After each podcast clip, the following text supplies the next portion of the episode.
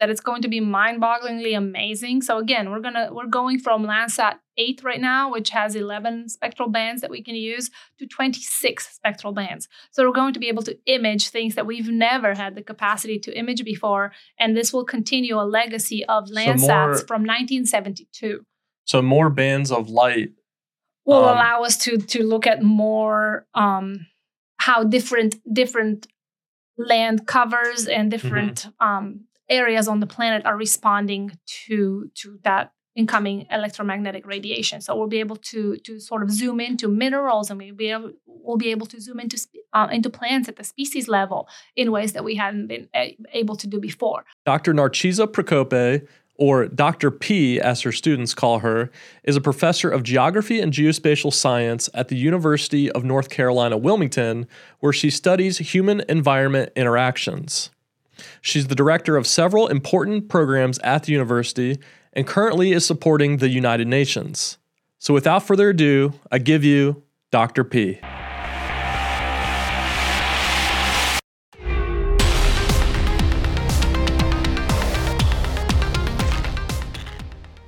Let's start out with how do we pronounce your name?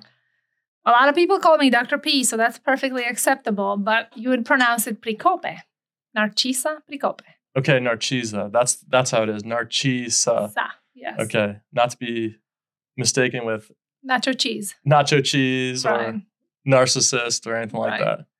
that. Um, I was hoping we could start out with maybe just telling us a little bit about your background, your research, um, and how you got started.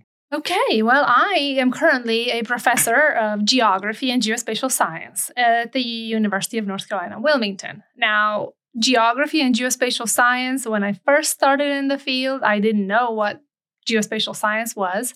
All I knew was geography. And I got started with geography, I think, because it was the one thing that made sense to me. I could look at a map and I could look around whatever point of interest I was looking at, and somehow it clicked. Somehow it all just made sense. I could take in a map and then go back and write a whole essay about that and populate it with facts about the economy and the people that live there, the ecosystems. So that just came naturally to me, and that's how I got started. Um, how I got started on the geospatial side of things um, was by pursuing geography and actually going on a study abroad to Glasgow back when I was a sophomore in college in Romania. I, I did my college in Romania. And so I went on this um, three month study abroad and I stepped into this class that was called GIS. I had no, I had never heard of it before. And I show up. Um, there's this lady who was speaking with a really thick um, Scottish accent, and she gets on the blackboard and starts drawing a vector and the raster. And I was, again, it was a whiteboard, and I was used to blackboards, and I was taking all of that in and Yeah. trying to wrap my head around it, and none of it made sense. And then we started working with these layers. And by the end of that semester, all these different layers of data became information. We did a suitability analysis, and I was just basically godsmacked with excitement and um, I thought this is what I want to do for the rest of my life, and that was it. That was just that one class where all kind of all the geography I had been exposed to, all these different layers, because it all geography is always about understanding things about the world we live in, or an area, or a region, or a country, or a continent, but in chunks. It's always, well, first you learn about the biophysical world, and then you about the rivers, and then you learn about the climate, and then the biosystems, and then the human system. And then GIS essentially allowed me to take it all, put it in a big pat, like a pancake stack, and connect it together and do so quantitatively. And I thought that was really amazing. So that's how I got started. So GIS, Geographic Information, sa- System, systems or science. or science, yes. Yeah, one of the two. Um, I've always said that I think geospatial has this big marketing problem where no one really knows what it is. Everyone's heard of geography, but Yes. When it comes to geospatial, it's what? It's confusing to people. Um, maybe you could explain it in simple terms to, say, an eighth grader, eighth grade level. And the way I even explain it to my seven year old daughter, who kind of gets it, what GIS is, really is hey, look at a globe like this globe here, right? You can see certain things on it. You can see the water, you can see the clouds, you can see the vegetation, you can see the landforms. GIS is really all about figuring out where things that have a location associated with them are and how they fit together. And what I like to say is I can put all these things side by side or on top of each other and then start asking questions like why is this happening? Why am I seeing that band of clouds there versus somewhere else? Why is the band of deserts where it is? So it's it's looking at patterns that have a location in the world and trying to figure out why they're the, the way they are. So I feel like that's the power of GIS. And I think people can wrap their head around something being somewhere in space and having relationships with things around them. Uh, I noticed it's very it's very data driven, but it's also very visual. It's a very visual thing. Yes. Everyone can kind of understand a map, Yes. right? That's it's the simplest form of GIS. But then going deeper than that, you can you talked about those layers and Patterns, where you can right identify patterns, relationships, relationships the- for deeper analysis. why and the when and the how. Um, along that same lines, uh, how did you start in research? Like, what was your research focus? Mm, gosh. Well, how did I start in research? That also goes back to my time in Romania at um, Babeș-Bolyai University, where I had the pleasure of getting exposed to a field that is very. I, not a lot of people would have heard about geomorphology, but geomorphology is the study of landforms, of why the earth and mountains and rivers I knew and that. Duh. right? These things look the way they look. But it, to me, it always was about the passion of somebody teaching me about said thing. So this professor of mine, he was very passionate and he was well known, and he was he just had a way of imparting that knowledge that just made me excited and it made me want to know more. So that's how I got started that way, and I actually got started by doing an undergraduate honors thesis. And the question I wanted to answer was about the risk of these big massive landslides that had happened in a previous you know a thousand or a hundred plus years ago in the transylvanian plateau and whether they were likely to reactivate so to do that i had to sit there for hours during my my senior year in college when other people were partying i was just sitting in front of my computer literally digitizing topographic maps and i think i did about 15 because i wanted to study 15 different landslides um, and you know, I just kind of got started that way and enjoyed. I mean, I didn't enjoy the digitizing, but I enjoyed what I was able to to do with that, and I was able to make these cool 3D models. And we're talking 2003. That was not that was cutting edge for GIS at the time, especially in Romania, where a lot of people hadn't even begun teaching it or heard about it. So that's what got me started on the on the research was um, seeing that I could take a topic that that other people had studied in different ways in the past and, and bring to it this new technology angle and make it cool and make it again visually appealing. And you can make these cool Right. 3d models of a topographic map that was on paper when i started. And from that i just kind of carried on doing research first on rivers and geomorphology um, when i was at doing my master's in kentucky. And then um, that ignited a passion a passion for watersheds and thinking a little broader scale than like a small landslide so trying to connect things that are happening in one place to things that are happening a little bit farther away and that's what got me into my phd program at the university of florida And your your focus primarily has been the impact of geography and climate on human conditions. Is that quite the opposite in fact it's Okay. actually the other All way right. so i'm a human environment geographer i study the way primarily the way humans are impacting their environment so that is to say that a lot of the work that i do now and and again it's all evolved from looking at small processes in a river basin to then my phd work which was studying um, reconstructing flooding and fire and vegetation changes in a transboundary basin in southern africa to what i do now here more locally which has a lot to do with human impacts on the coast and thinking about well how are land uses changing how the coast is responding to storms and flood events for example so it's always a mixture of how humans are impacting the environment but also in turn the, imp- the, the environment and the way the environment is changing is impacting how people respond. So we call that a feedback loop and a coupled natural human system where both interact and affect each other. Well, you sound like an encyclopedia of knowledge that I could just listen right. to all, all day that topic. Um, you were recently in the news for being selected uh, to participate uh, in the United Nations uh, in some respect. Can you maybe elaborate on that a little bit? Yes. So, because of a um, of a project focused on on creating these open source tools and data sets and selecting the best data sets to monitor land degradation globally. So, a project that just ended in September, funded by the Global Environment Facility, somebody nominated me to serve on the United Nations Combat- Convention to Combat Desertification, UNCCD for short. So the UNCCD was actually formed in 1996 in response to the ongoing um, degradation that initially started in the Sahel region. And all global nations thought, oh my gosh, we have a massive problem. The desert is expanding.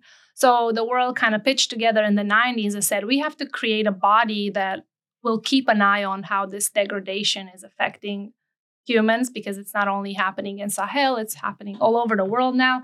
So, anyways, the UNCCD is um, a unique body within the United Nations that is tasked with understanding or or uh, monitoring and reporting on how how we're doing and how we're progressing on land degradation because land degradation affects currently the estimate is that it affects about 2 billion people globally and it's it's um, land imp- land degradation. Land degradation, meaning um, the the sort of the slow or fast inability of the land to support the people that live on it and the and the animals and ecosystems broadly speaking. So if you have a, a, a a nice savanna in an area and then that savanna starts being covered literally that's one form in sand coming in from the desert, mm-hmm. that land is no longer being used useful or usable by people or by animals. So that we call that land degradation. So, anyways, this body, the UNCCD, has a um, a mechanism through which it's able to take the most recent scientific knowledge and bring it to policymakers and make recommendations to policymakers. And that's through uh, the science policy interface. And that's what I was appointed to. Okay, so you're essentially. So essentially, my role there will be to work alongside 14 other um, members of the SPI to bring the most recent understanding and scientific knowledge on drought, aridity or aridification, desertification, and land degradation to policymakers so that we can essentially achieve the 2030 Agenda on Sustainable Development, which um, says that we should really start getting to a land degradation neutral world by 2030. So, in order for how would we do that? Yeah, so in order to do so, we can do that by um, stopping new degradation and by restoring areas that have already been degraded. So, all countries, 196 countries, are party to the to this UNCCD convention. Um, and they have agreed to set different targets. So each country sets its own set of targets and says, okay, we are going to reduce degradation by not deforesting anymore, as an example, mm-hmm. right? Other countries are saying, well, we're going to go and plant one billion trees to to reforest an area or or um, so restore land restoration and avoiding further degradation. So it's really neat. Mm-hmm. And we just had our first meeting that ended yesterday, in fact. Um, and it's always been a dream of mine to be to work with the UN in some capacity, and I have in the past a long time ago. But this was this is this is where it all. I feel like all my work in especially in in Africa, Southern Africa, Eastern Africa of the last 15 years since I did my PhD is finally kind of coming to to a point where um, hopefully it will be used for some policy making because ultimately as academics, people always ask us, so what what's the what, what is the point? Why are you doing what you're doing? And we always, or at least I always like to say that well, hopefully it's useful for for land management, for policymakers. And I feel like this is bringing that dream to to some sort of fruition. So everyone inside the CCD basically they get together and they say these are the things that we recommend these countries do to stop land degradation, or is the recommendation more general than that? No, they can't tell a specific country what to do. That's why mm. I said countries set their own targets and they set their own sort of how they want to achieve that land degradation neutrality.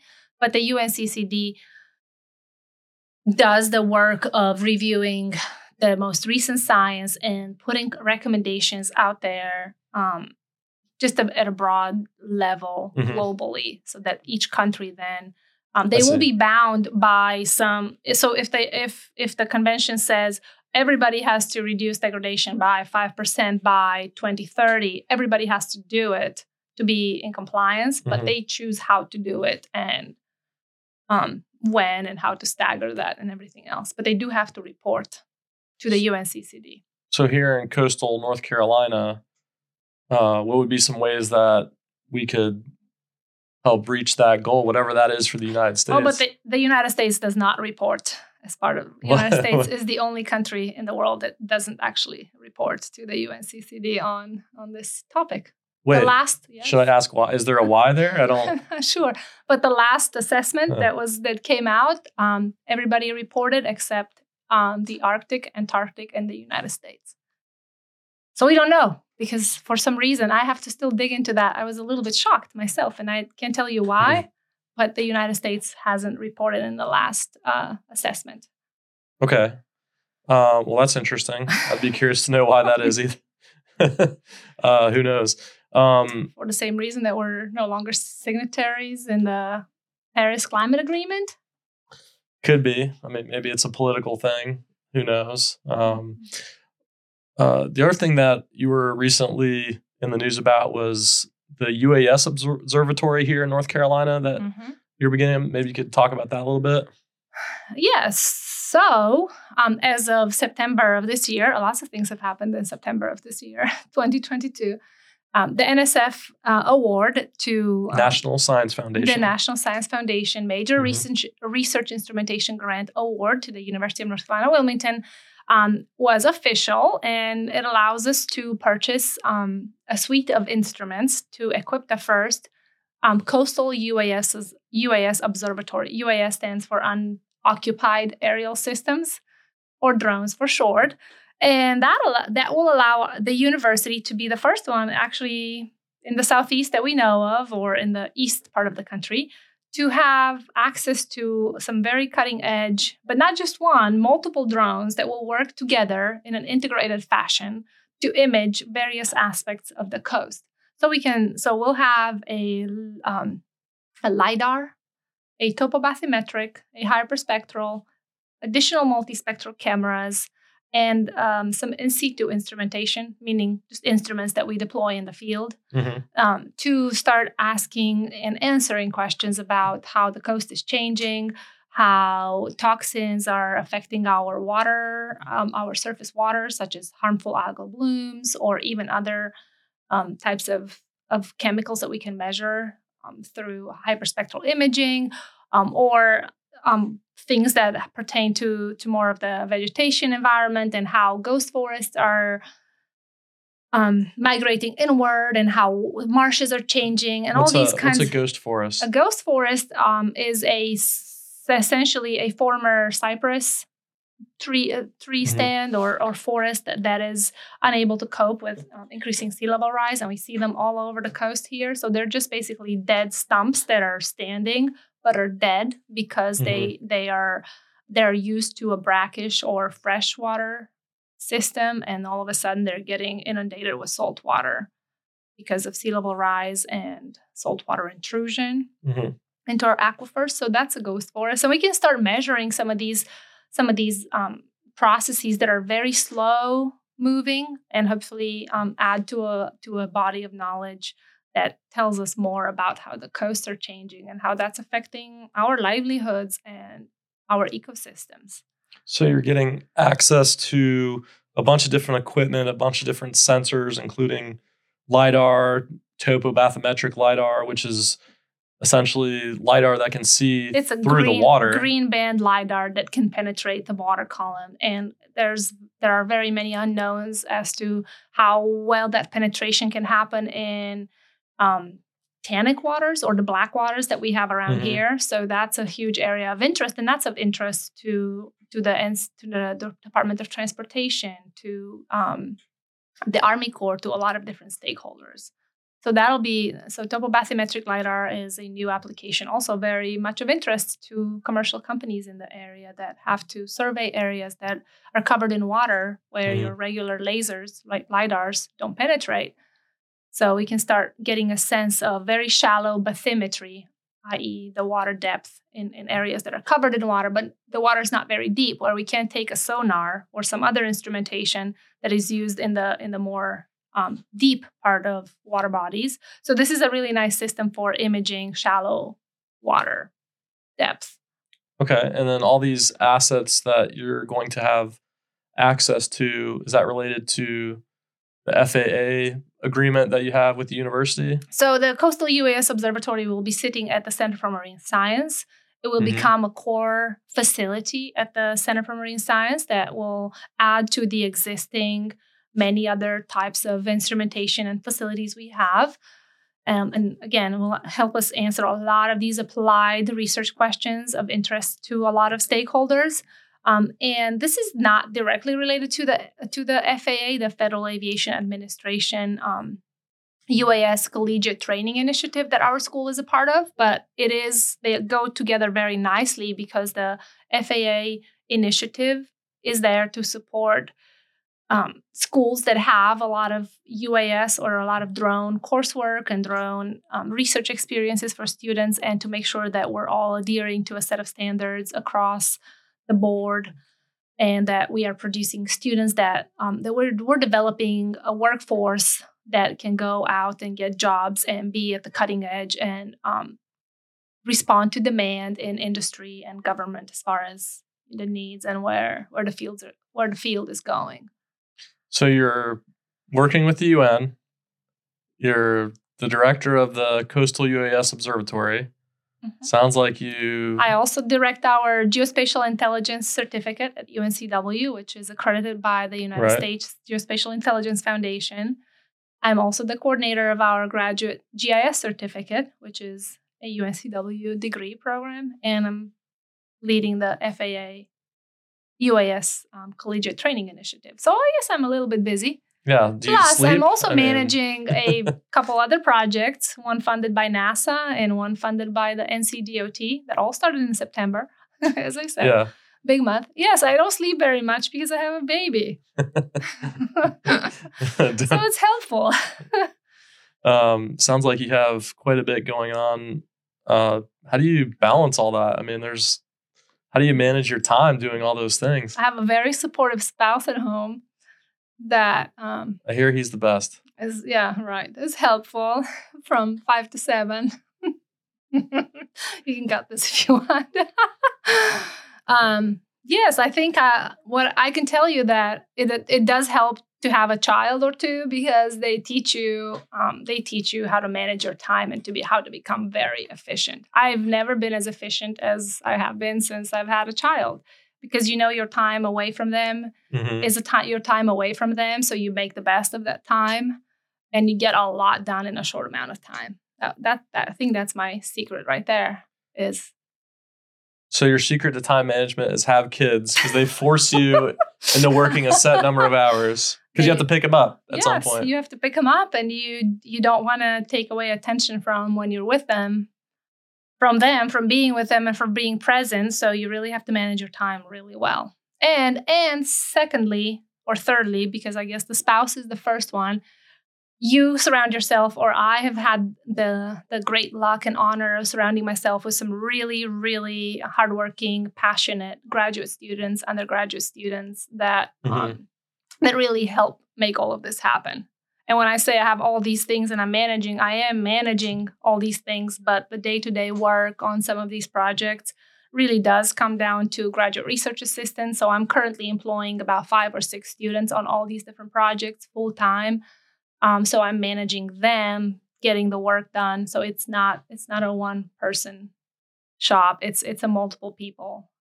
But it's the only way that we can we can get this done. And Right. at the end of the day the students walk away with all of that experience and they are at the true at the truly at the cutting edge um, in their field. So so it works out for everybody. That, that was one thing i wanted to ask you about was this current generation of students. Uh, i think people my age you know around 40 years old uh, you constantly hear how the next generation coming up you know is soft and, and that sort of thing. Has that been your experience no, but I'm. It depends. Not necessarily. It hasn't been my experience all that much. I also am kind of selective as to the people I choose that I that mm-hmm. to work with. But in general, I have found that I can take even the the you know your most maybe not soft, but sometimes I work with with students that need a lot more pushing from behind and a lot more motivation than others do. Um, but I think that if you give the rights, if you give students and if you give, give the people you work with the right structure, the structure to thrive, and you give them enough freedom, but also enough direction, and you support them, then they will they will rise to any challenge and they will meet expectations. So I think it's a lot.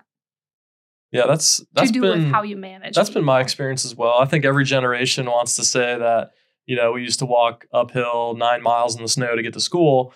Uh, but in reality, life's always gotten a little easier as time moves on. I mean, we're seeing now with things like Chat GPT and this new AI surge mm-hmm. we're seeing, people aren't going to have to write much anymore, or at least they'll they'll write and they'll do a lot of their brainstorming using AI tools and leveraging um, this kind of new era of tools that help us brainstorm and research and um, help us organize our tasks and things like that.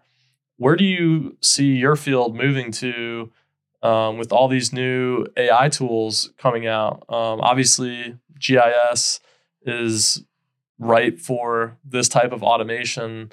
Um, what are your what are your predictions for where your field well, moves to? I, I'll give you my predictions, although I'm not Nostradamus. But um, before that, I want to kind of go back to a comment you made about this generation and about um, how we've always had it hard and we think we've had it harder than the current generation. And um, I think I come from a developing country. I grew up in Romania in a small town. I had it hard coming, you know, coming here to the US. It wasn't easy for me, but I am actively recruiting students who are international students just like me and even with those students and other students i try to make their life easy i want to make sure that they don't have to go through and jump through all the hoops that i jump through um, and i'm always there and i'm always willing to try the next new thing bringing me to what you're asking me about so i am completely okay with students not having to work as hard or to put in as much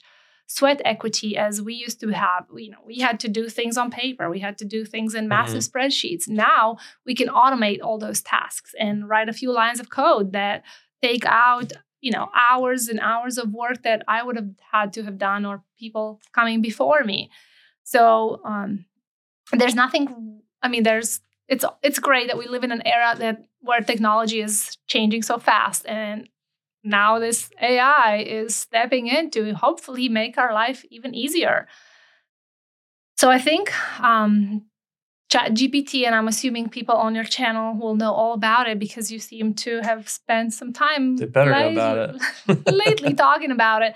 But I see that as a huge, huge um, gain for for folks in geospatial, the geospatial field and geospatial intelligence. Because if you can get an AI to help you write the first draft of your code, and then right. you can take that code and you can get really creative with it. But instead of writing it from scratch, you get to modify it and make it better and perfect it. I think that will be a great a great win, and I don't see that as again having to sit there and write them from scratch. No, we don't need to do a lot of things from scratch anymore, and there's nothing wrong with utilizing what's out there.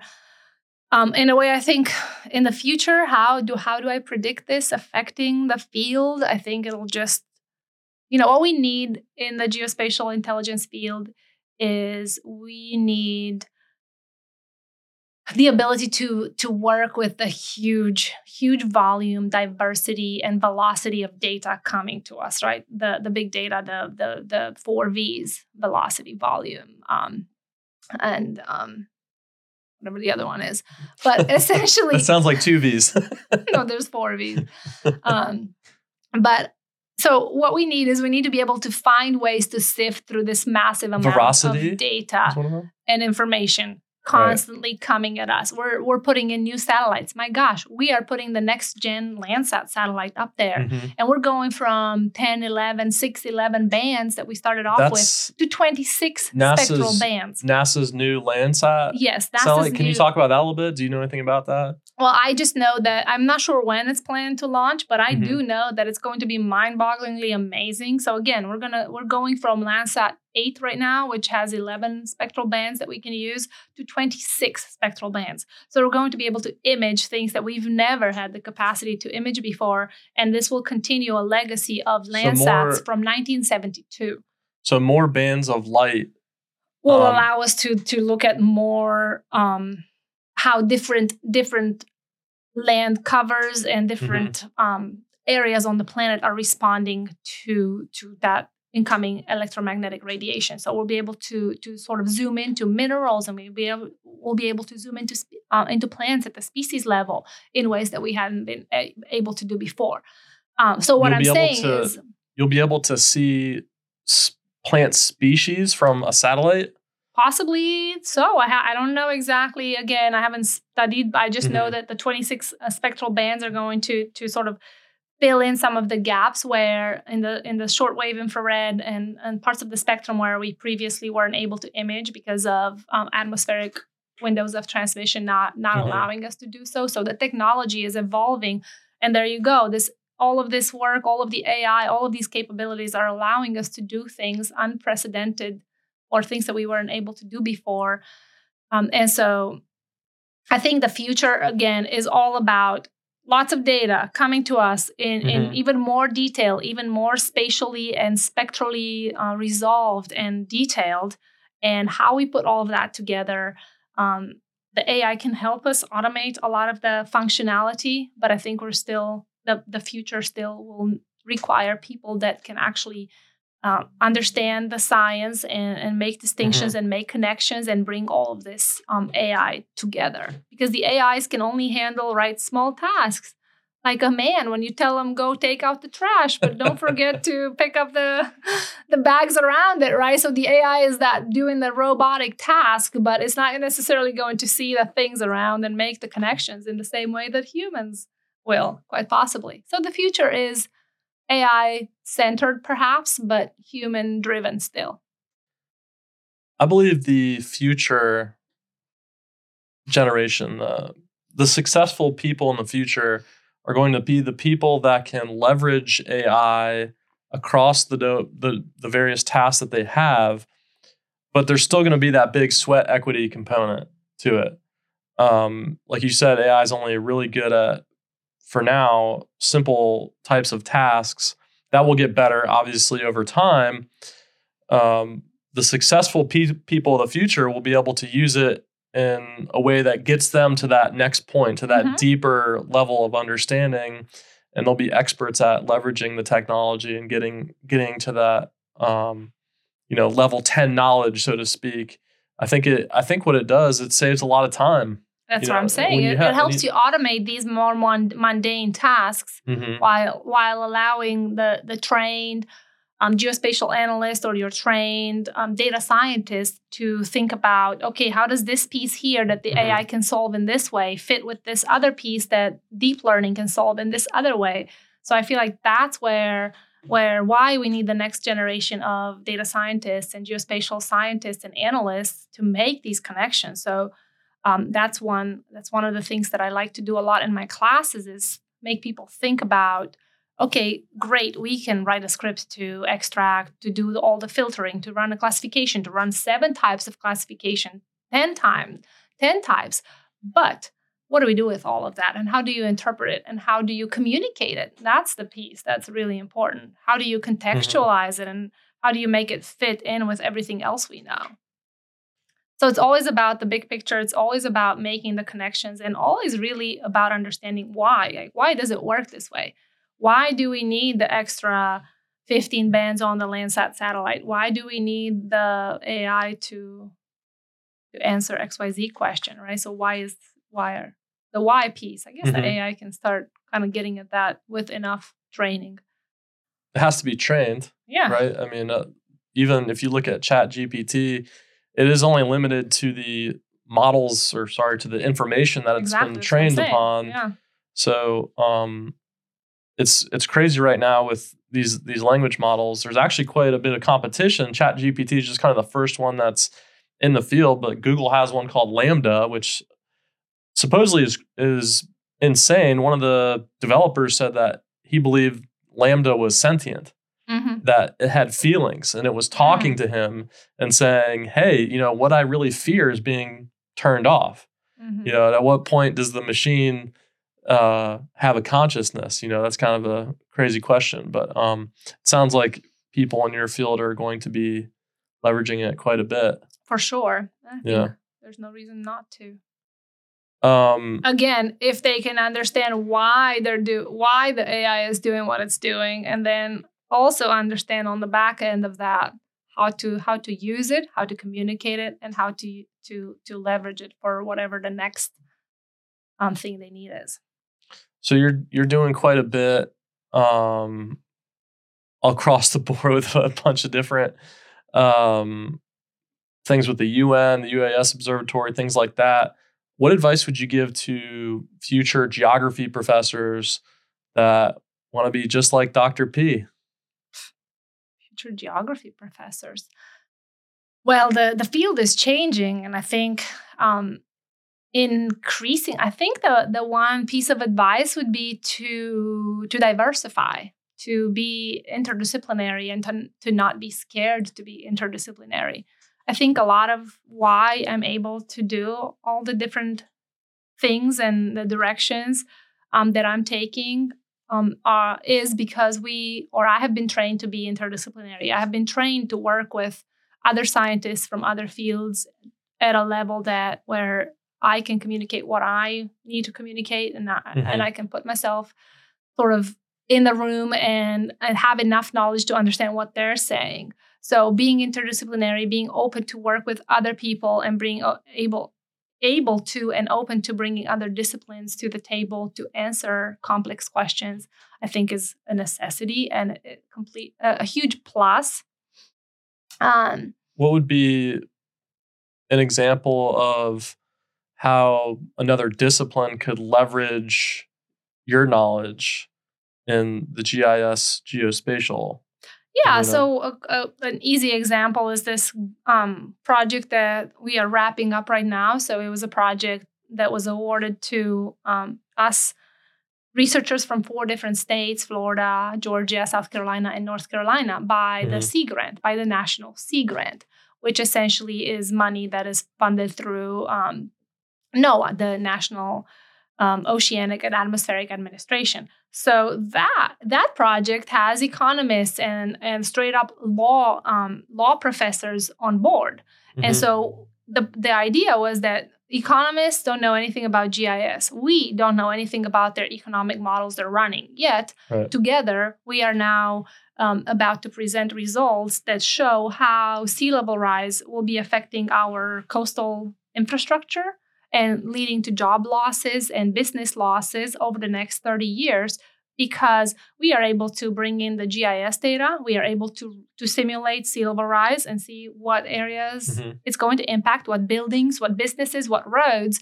They then plug in this data into their economic models, and yeah. at the end of the day, we can say, okay, if we go on doing nothing about sea level rise, for example, these are the costs. This is how much it's going to cost us in economic in dollars. So once so so that's one example of an easy we take geospatial analyses and we put we put a dollar sign on that, but we don't necessarily we're not necessarily trained to do these kinds of benefit cost Mhm. analyses and P&L and all these kinds of things, but they are.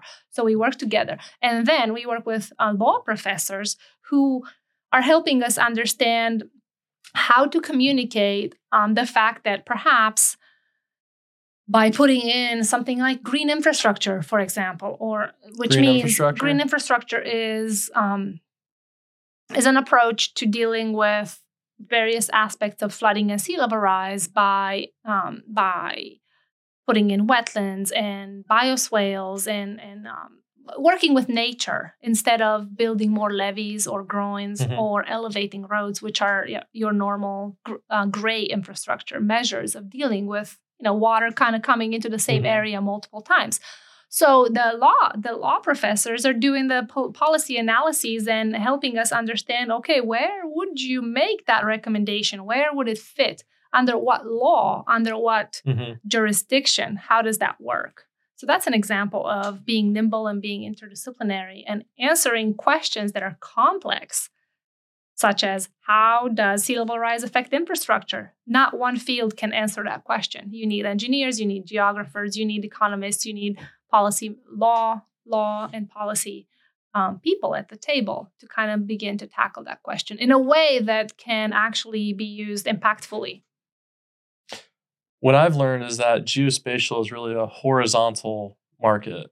Mhm. Uh, the reason I enjoy it is because you can apply it in anything like you're talking about legal, uh, economy, whatever you want to plug it into. There's applicability because geospatial data is just location data. Everything Right. happens somewhere. Yeah.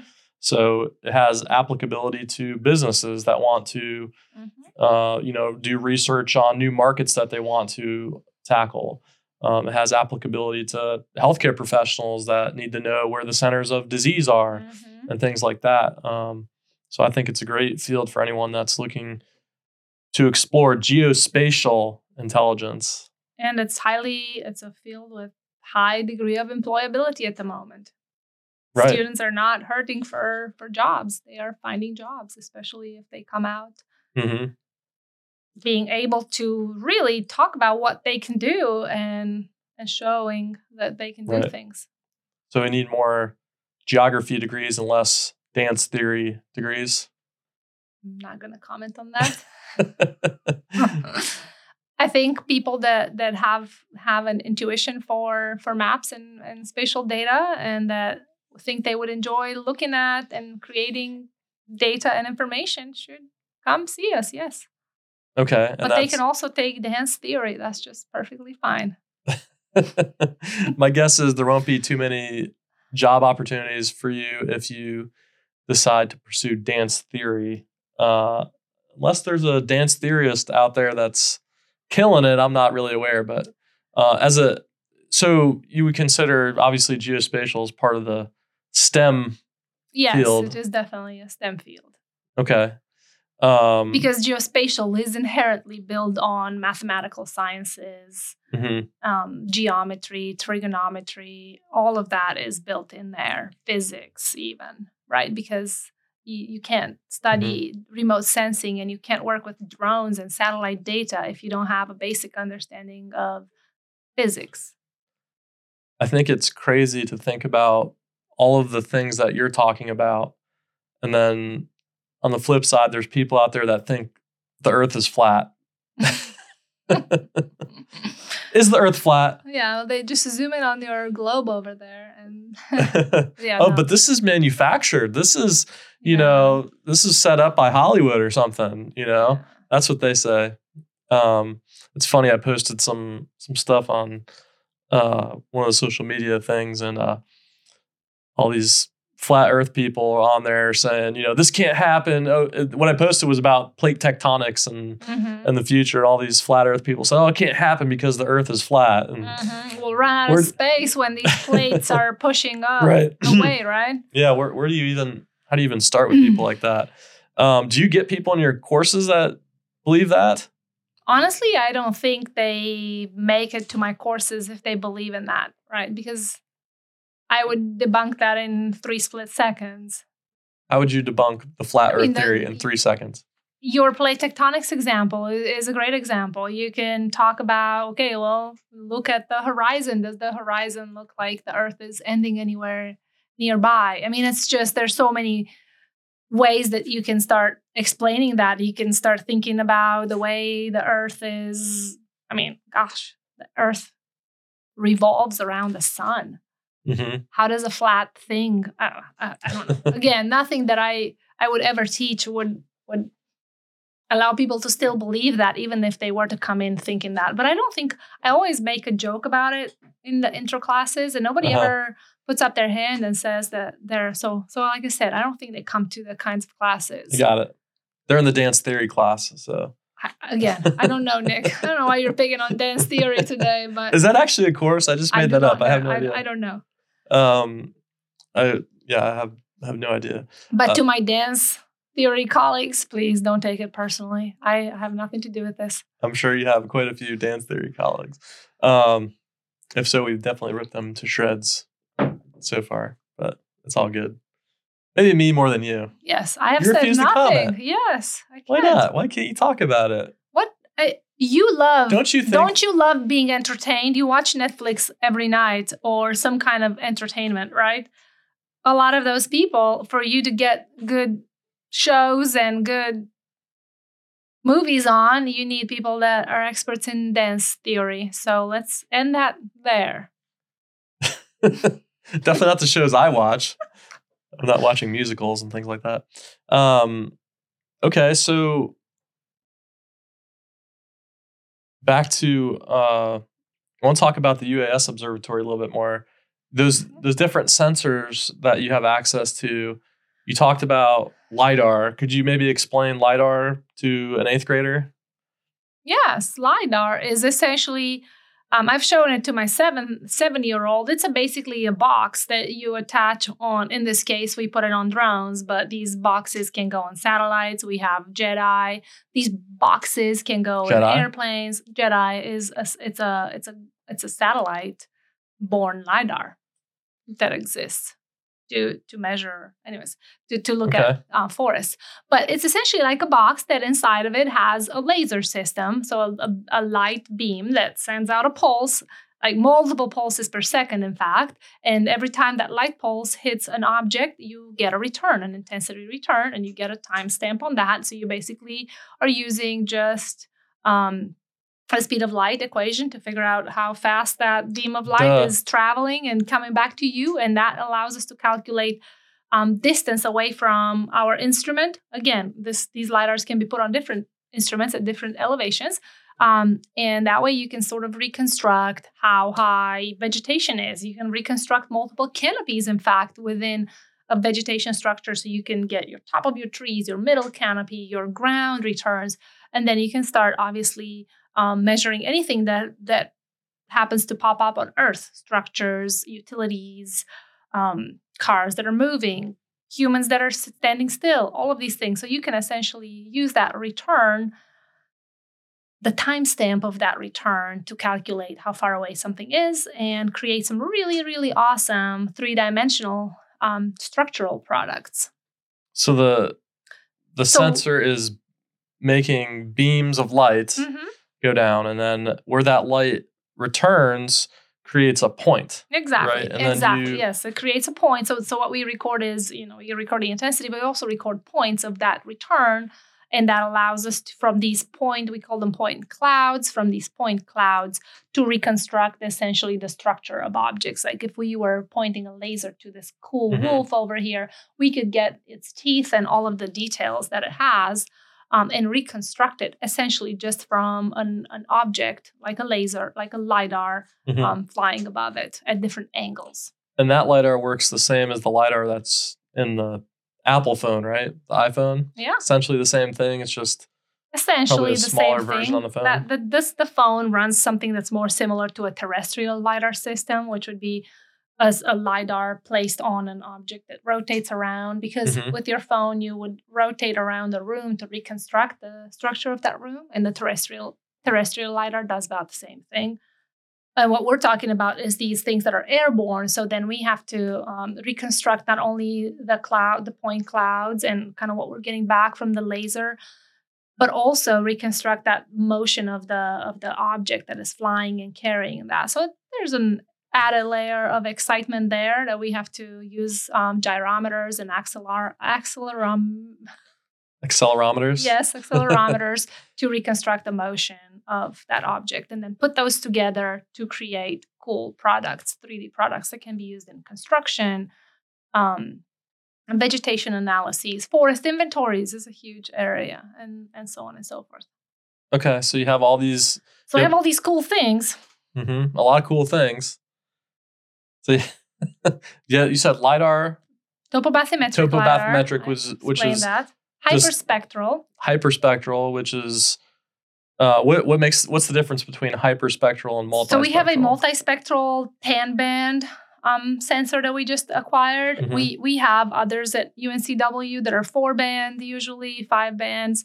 Um, but this one will give us information not only in the blue, green, red, near infrared parts of the spectrum, which are fairly standard in remote sensing, uh, but also into um, thermal with the multispectral. So essentially, it's allowing us to to um, image an area using in in multiple um, parts of the electromagnetic spectrum and to see how how um, the surface is responding to the interaction with these parts of the incoming solar radiation Mhm. because these are all passive sensors. But then a hyperspectral takes that range, say the same range, maybe from um, blue to um, close to thermal, and it breaks it up instead of five or six or 10 bands, but it breaks it up into 200 plus bands. So we're getting super, super thin portions of that, which that's the kind of imaging that allows us to go down to species level truly. And it allows us to go down to um, even penetrate through the water column to some extent with some of these hyperspectrals. Or um, it allows allows geologists, if they were to use the technology, to, to dr- drill down into minerals within rock formations and to look for I mean, maybe not the kind of the hyperspectral we're getting, but um, a lot of hyperspectral sensors out there that go beyond, uh, uh, say, um, 2000 nanometers. They can go and start looking at soil compositions and, again, so super fine, fi- super detailed um, components of, of, of rocks that influence you're- how, what we can grow in an area and how crops would respond or how different crops would do or do, wouldn't do well with with different uh, with uptaking different nutrients from the soil. So when you talk about bands of light, um, just to make it make it easy to understand, you're ta- really talking about Roy G. Biv, the colors Yes. of the rainbow, and then even Yes. beyond that. So red, orange, yellow, green, blue, indigo, violet, Mhm. uh, and then you leverage infrared to So see infrared comes after red. Yes, infrared. We leverage that. before red, right? No, because on the well, visible the way, spectrum? The, I have it. So you, Oh, the way you Well, I said guess you but could it's say it really way. usually flipped because you start off with the shortwave bands over here. I Mhm. mean, you know how I usually explain it, and then you end up on this the right side of that spectrum because light comes to us right Mhm. as as a, a big mass of of particles um, Mhm. but and they don't necessarily we don't we only break down that incoming light into these spectral bands for explanation illustration purposes but it all comes to us Right. kind of at the same time um, but the infrared allows us to look at vegetation it allows us to look at chlorophyll a and chlorophyll b and pigments in vegetation that then give us an indication of stress levels and plant health and um, senescence and things like that. Or meaning how how plant is green or a plant is going towards losing part of its beta carotene and chlorophyll and becoming yellow and red leaves and then dropping so that allows so these these sensors allow us to to really look into the plants for for agricultural purposes for ecosystem modeling purposes in ways that we can't with the naked eye So you're spending a lot of time manipulating light. light. You're spending a lot of well, we're spending not we're not we're not manipulating the light. We're manipulating um, the information captured by these sensors, whether on a drone or on a satellite. They Mhm. capture a picture of that, the way that that plant or those plants or those communities interact with the light at, at the moment that they're, they're being imaged, at the moment that that image is taken. And so we spend time manipulating those digital images that give that essentially contain more or less um, brightness values.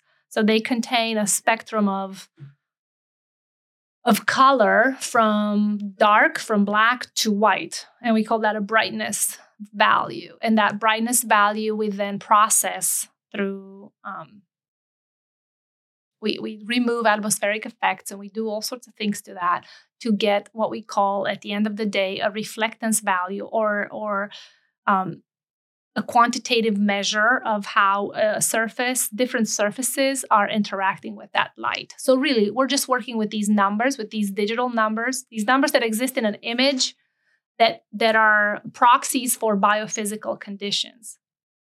Does that make sense? That makes perfect sense. I got it. I'm ready. I'm ready to go manipulate some light.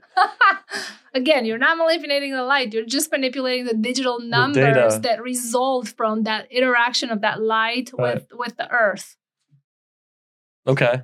Uh, what are some different things that you could do with that information? You can um, make land use maps. You can make land cover and land use maps and use them to plan how your city is developing, to plan green spaces, to plan um, to plan ways to improve the living conditions in a city. For example, mm-hmm. you can take that information and use it for early warning systems for crop failures or for crop disease and crop stress. Um, you can take that information and use it to um,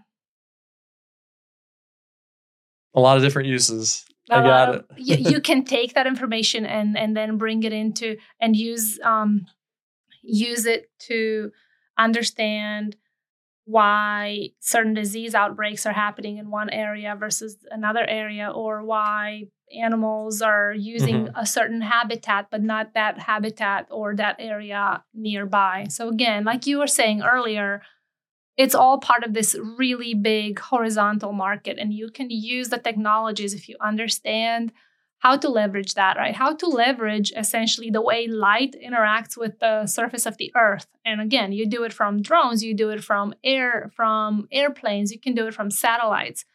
And being able to to leverage that essentially can help you answer questions that pertain to water resources, agriculture, forestry, uh, soils, uh, you name it. I mean, it's there climatology, meteorology. People use satellites and this interaction of light with objects to look at clouds and aerosols and understand how um, aerosols are determining the formation of rainfall in an area, but not in another area. I mean, the, the applications are huge, enormous, in fact.